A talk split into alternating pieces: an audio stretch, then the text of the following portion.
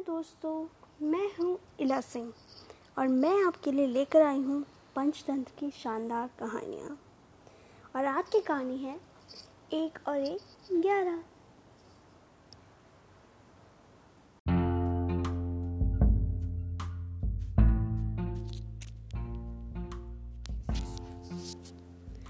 एक बार की बात है कि बनगिरी के घने जंगलों में एक उन्मत्त हाथी ने भारी उत्पात मचा रखा था।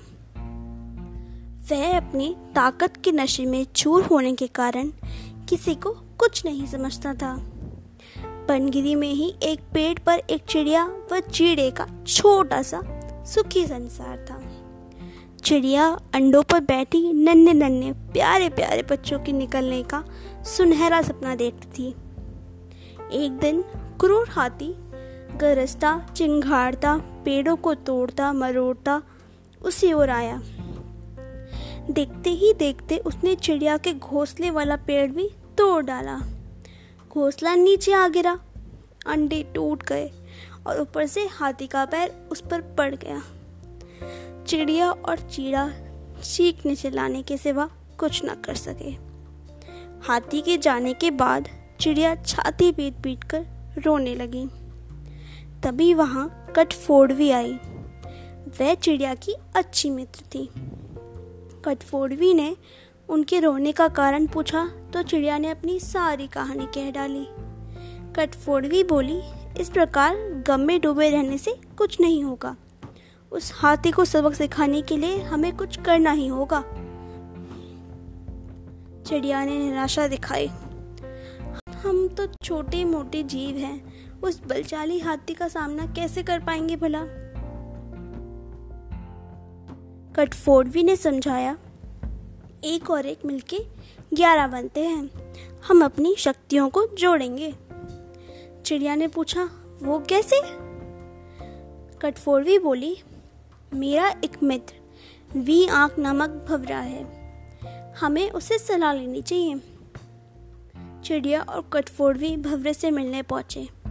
भवरा गुनगुनाया, ये तो बहुत ही बुरा हुआ। मेरा एक मेंढक मित्र है। आओ, उससे सहायता मांगे। अब तीनों उस सरोवर के किनारे पहुँचे, जहाँ वह मेंढक रहता था। भवरे ने सारी समस्या बताई। मेंढक भर राय स्वर में बोला, आप लोग धैर्य से जरा ही यहाँ पर मेरी प्रतीक्षा करें। मैं गहरे पानी में बैठकर सोचता हूँ। ऐसा कहकर मेंढक जल में कूद गया। आधे घंटे बाद वह पानी से बाहर आया तो उसकी आँखें चमक रही थी। वह बोला, दोस्तों, उस हत्यारे हाथी को नष्ट करने के लिए मेरे दिमाग में एक बड़ी अच्छा योजना आई है। सभी का योगदान होगा। मेंढक ने जैसे ही अपनी योजना बताई, सब खुशी से उछल पड़े। योजना सचमुच ही अद्भुत थी। मेंढक ने दोबारा बारी बारी सबको अपना अपना रोल समझाया। कुछ ही देर बाद उन्मन हाथी तोड़ फोड़ मचाकर वह पेट भरकर कोपलों वाली शाखाएँ खाकर मस्ती में खड़ा झूम रहा था। पहला काम भवरे का था। वह हाथी वह हाथी के कानों के पास जाकर मधुर राग गुंजाने लगा गुंजाने लगा।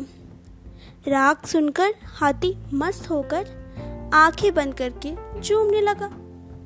तभी कटफोड़वी ने अपना काम कर दिखाया। वह आई और अपनी सुई जैसी नुकीली चोट से उसने तेज़ी से हाथी की दोनों आँखें बीन डाली। हाथी की आँखें फूट गईं। वह तड़पता हुआ अंधा होकर इधर उधर भागने लगा। जैसे जैसे समय बीतता जा रहा था, हाथी का क्रोध बढ़ता जा रहा था।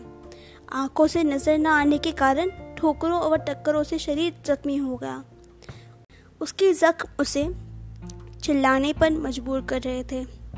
चिड़िया कृतज्ञ स्वर में मेंढक से बोली, भैया, मैं आजीवन तुम्हारी आभारी रहूँगी। तुमने मेरी इतनी बड़ी सहायता करी है। मेंढक ने कहा, आभार मानने की ज़रूरत नहीं। मित्र ही मित्रों के काम आते हैं।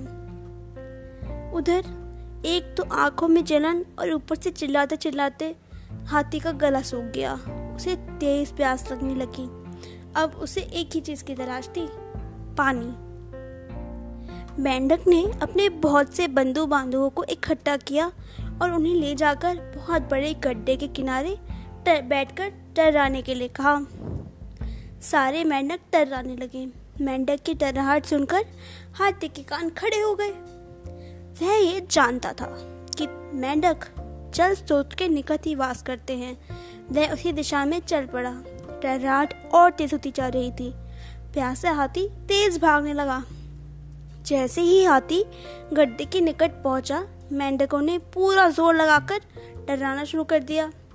हाथी आगे बढ़ा और विशाल पत्थर की तरह गड्ढे में गिर पड़ा, जहाँ उसके प्राण पखेरु उड़ते देर न लगी। इस प्रकार उस अहंकार में डूबे हाथी का अंत हुआ।